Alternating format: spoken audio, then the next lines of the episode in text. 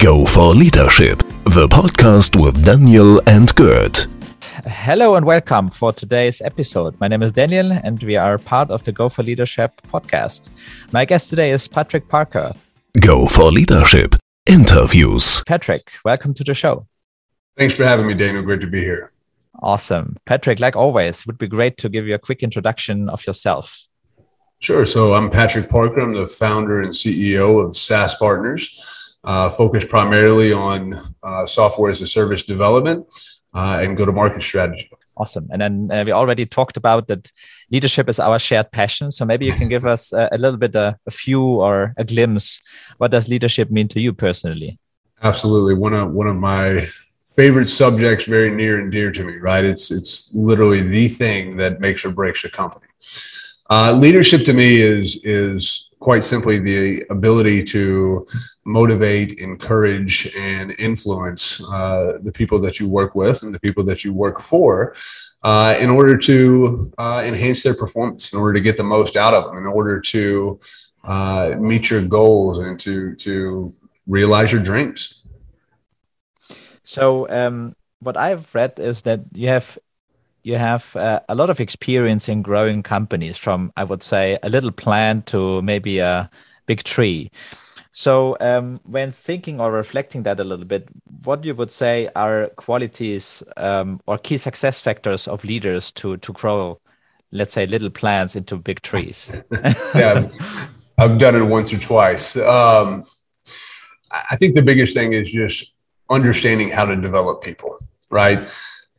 Because at the end of the day, you're going to need to be able to replicate your knowledge onto other people so that you can replace yourself within processes so that you can grow from little startup to big company, right? The whole goal of a startup is to eventually drop that moniker of startup and become a full-fledged company, right?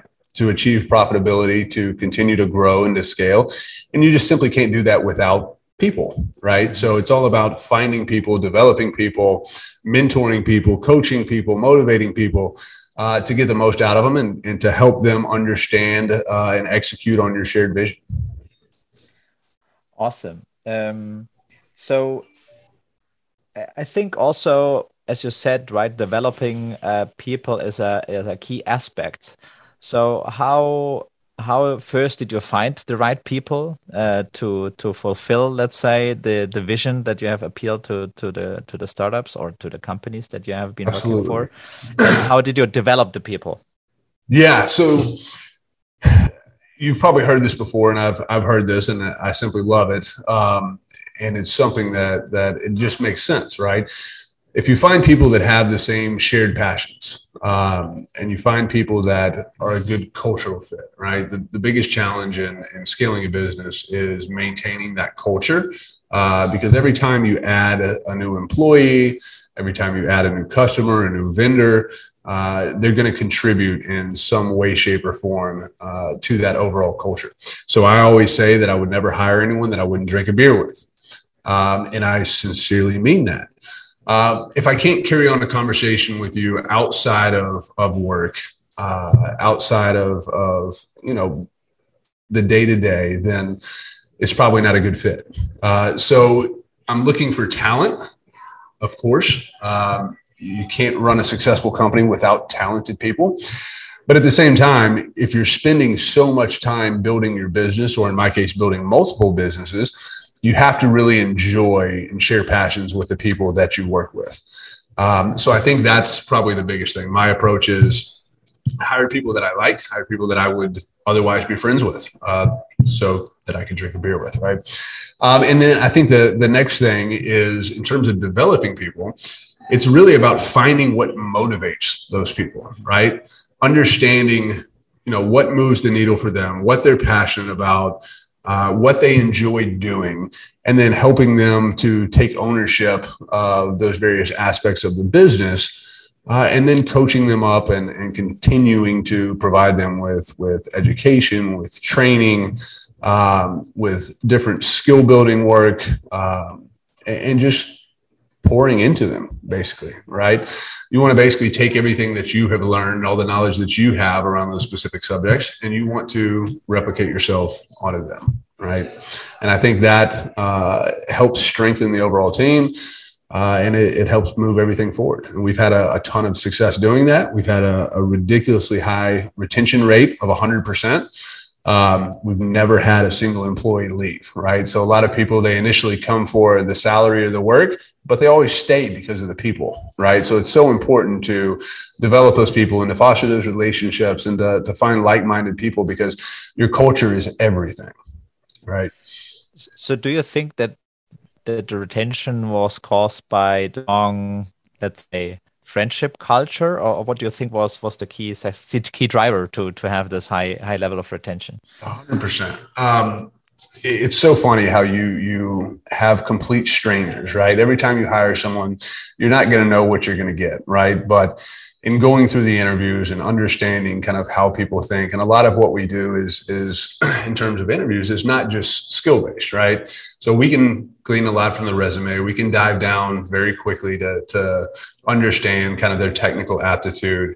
But we spend a lot of focus on, personality, on things that they enjoy, things that they do outside of work, to try and kind of gauge who they are and what moves them, right?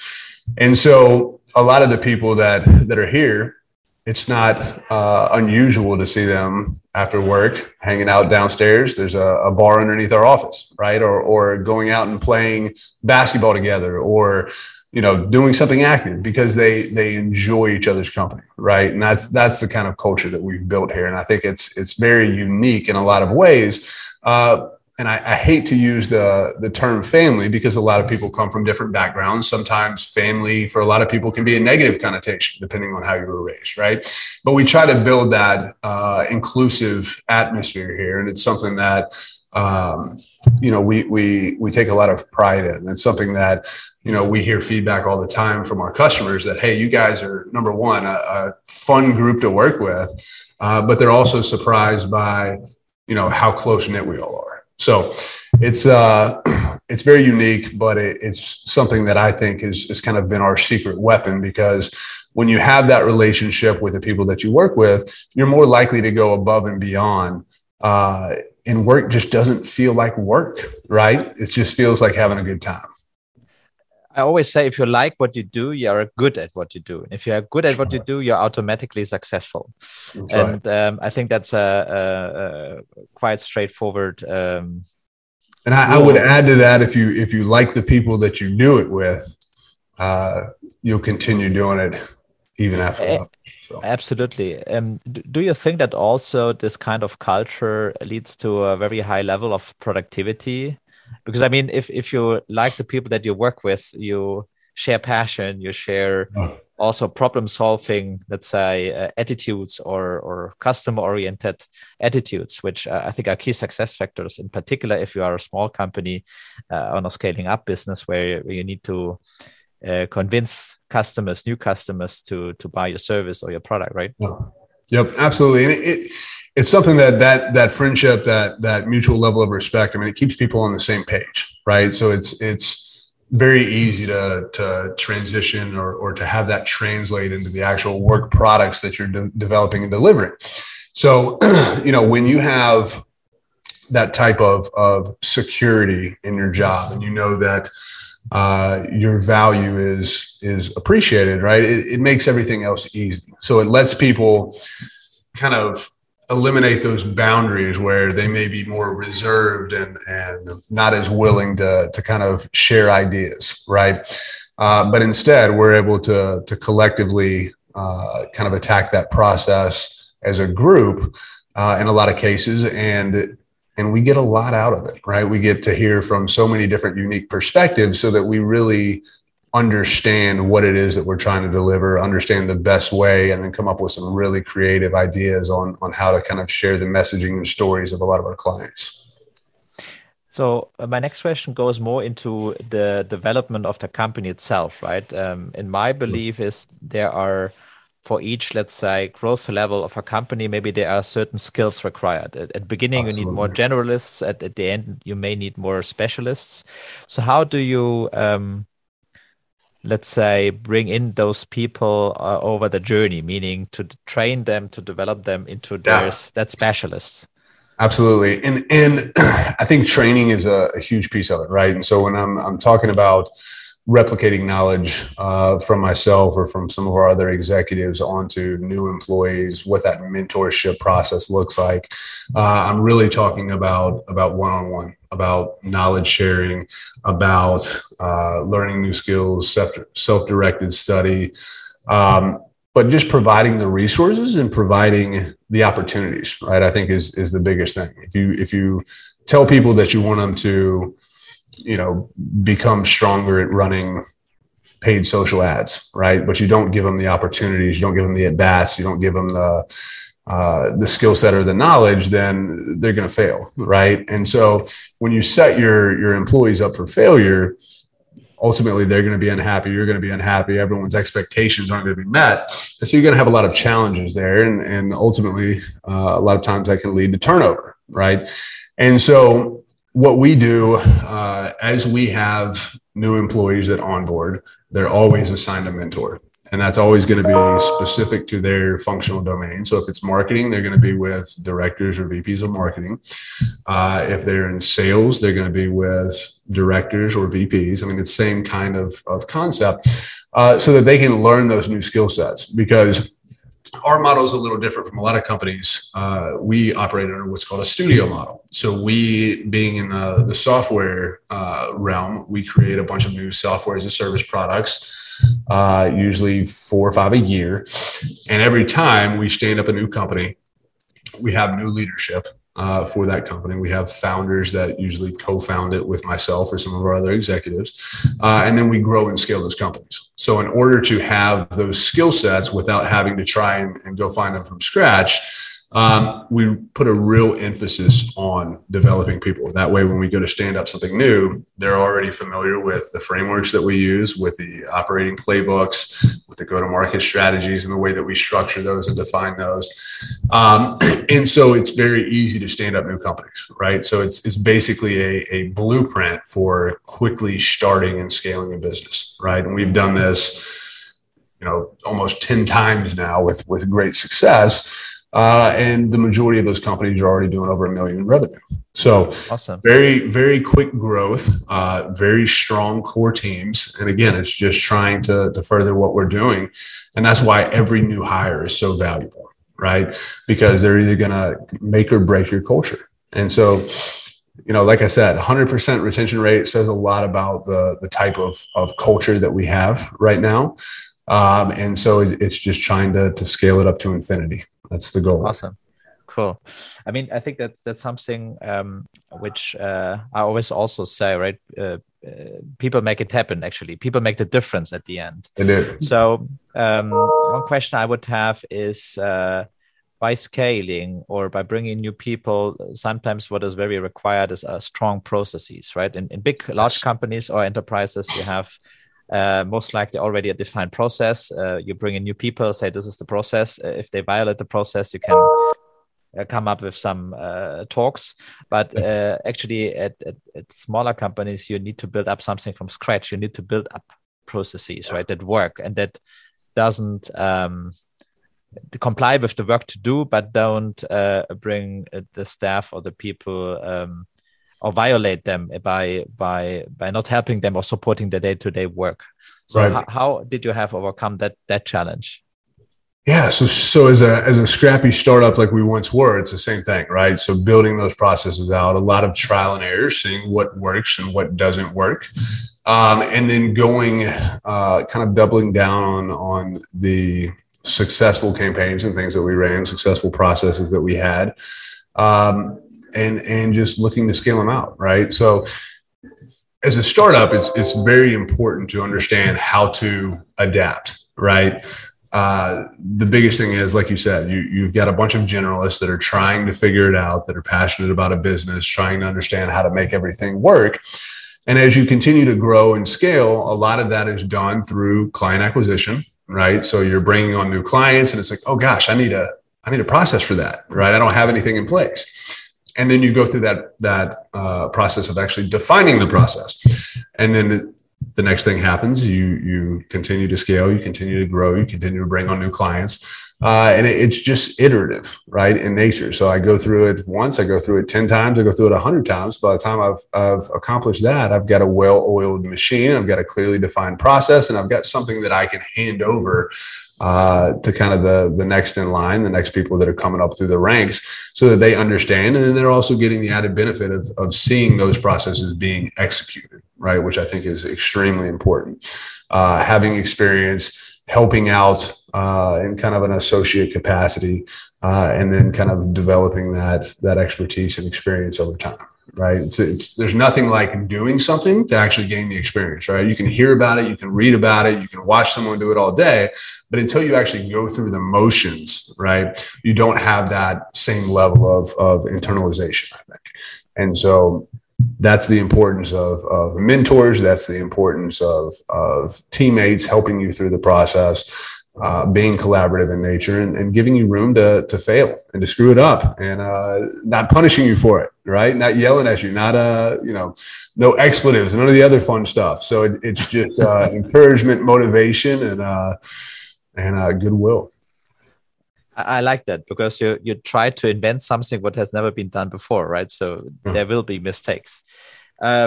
So one thing that I would be also very interested in is to switch gears a little bit. I mean, you also coach and train other CEOs of startups how to, let's say, to grow fast. So one thing that I would be interesting is what keeps them awake at night where you coach or support them? So there's so many different things that keep them awake at night, right? And a lot of times it does come back to people. I mean, at the end of the day, it's a leadership problem, right? I've got so-and-so that's underperforming. I've got this person that didn't deliver the level of quality that I wanted. I've got this person who maybe had a bad day or has stuff going on at home. There's a lot of stuff around just finding the right people, I think, is the biggest thing, because a lot of first-time CEOs, a lot of first-time founders, they don't have the generalist skill sets, right? They'll be very specialized in something that they do, and they may be world-class at it, right? But in terms of running a business and in terms of making those key hires, if you look at a lot of the coaches that a lot of the CEOs that I coach, they are technical founders, right? And so some of the other soft skills around running a business, how to identify a good VP of marketing or a good CMO and at what level to do it. Some of those questions they're just not familiar with. They're very good at building products, but the actual marketing, sales, operations, and all the other domains that go along with it, they're not so well-versed, right? So a lot of what I do is take these frameworks and these playbooks that we've developed after launching a number of successful companies and after working with, literally hundreds of other founders, is just to help them go in and implement, help them to understand which tasks actually drive value for their company, right? So that they're not wasting time on activities that they're not going to see an ROI on, right? How do you move the needle? How do I get from this stage to the next, whether that is from pre-seed to seed, whether that's seed to Series A? Because as I always tell them, like, what got you here won't get you there, right? And so as you're kind of saying, and I completely agree with this, you hire generalists at first. You hire people that can wear a bunch of different hats and that have a passion for the work. But then as you move up, right, then you've got to have those specialists. You have to have people that understand how to operate at an extremely high level, that are highly specialized in a number of different functional domains. And so that's the approach that I take usually with working with them. It's usually a step-by-step process that's been proven out a number of times in a number of different industries. And there's certain tasks and activities that, regardless of what industry you're in, they're going to be the same. Right. And so we focus a lot on that. We focus a lot on just moving the needle. Right. And how to gain traction in the business. So a lot of that is operational. And then the rest of it, which at the end of the day is all leadership. Awesome. So if you work with so many leaders that have a passion for innovation and for driving business successfully, what do you think are they lacking most, or what skills would be required, let's say, to make them even more successful? I I think the biggest one that I see lacking is empathy, right? It's so funny because a lot of people, especially early stage entrepreneurs, you know, as I said, they're very good at building product, or they're very good at the ideation process and understand what they want that to look like.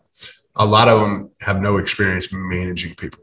They have no experience leading people, right? So I think that's the biggest curve, right? Because it's very different going from solopreneur to entrepreneur, right?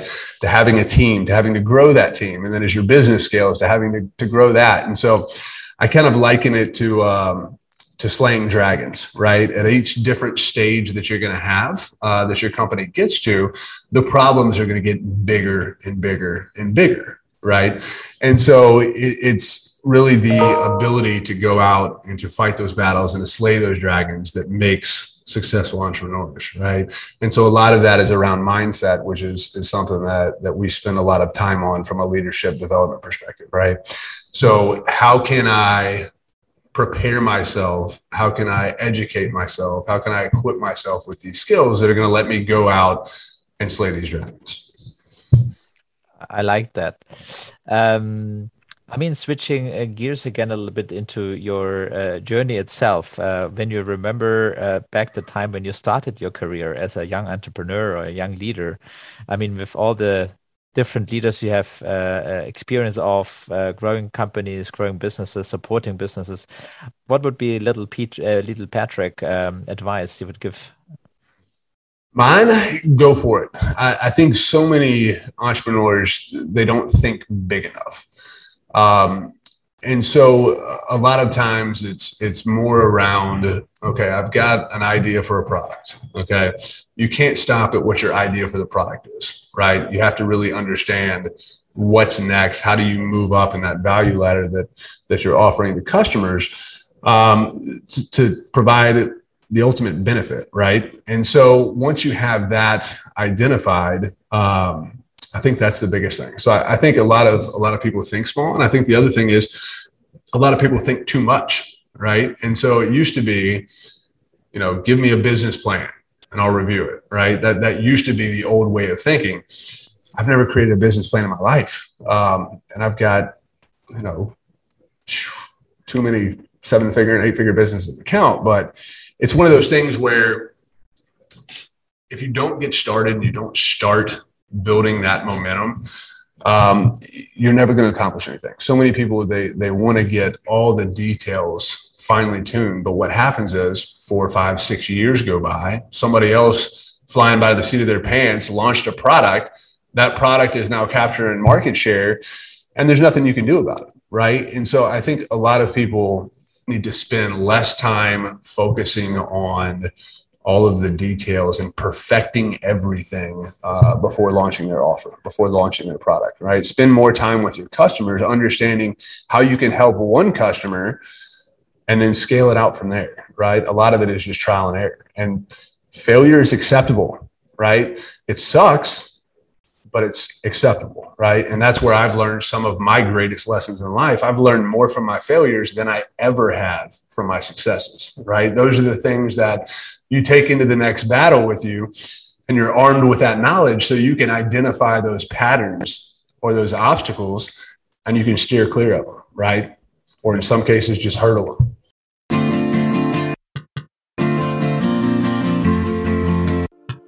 Go for Leadership, the podcast with Daniel and Gert. Perfect, Patrick. Thank you so much for being our guest today. Absolutely, Daniel. It's been a pleasure. Go for Leadership, the podcast.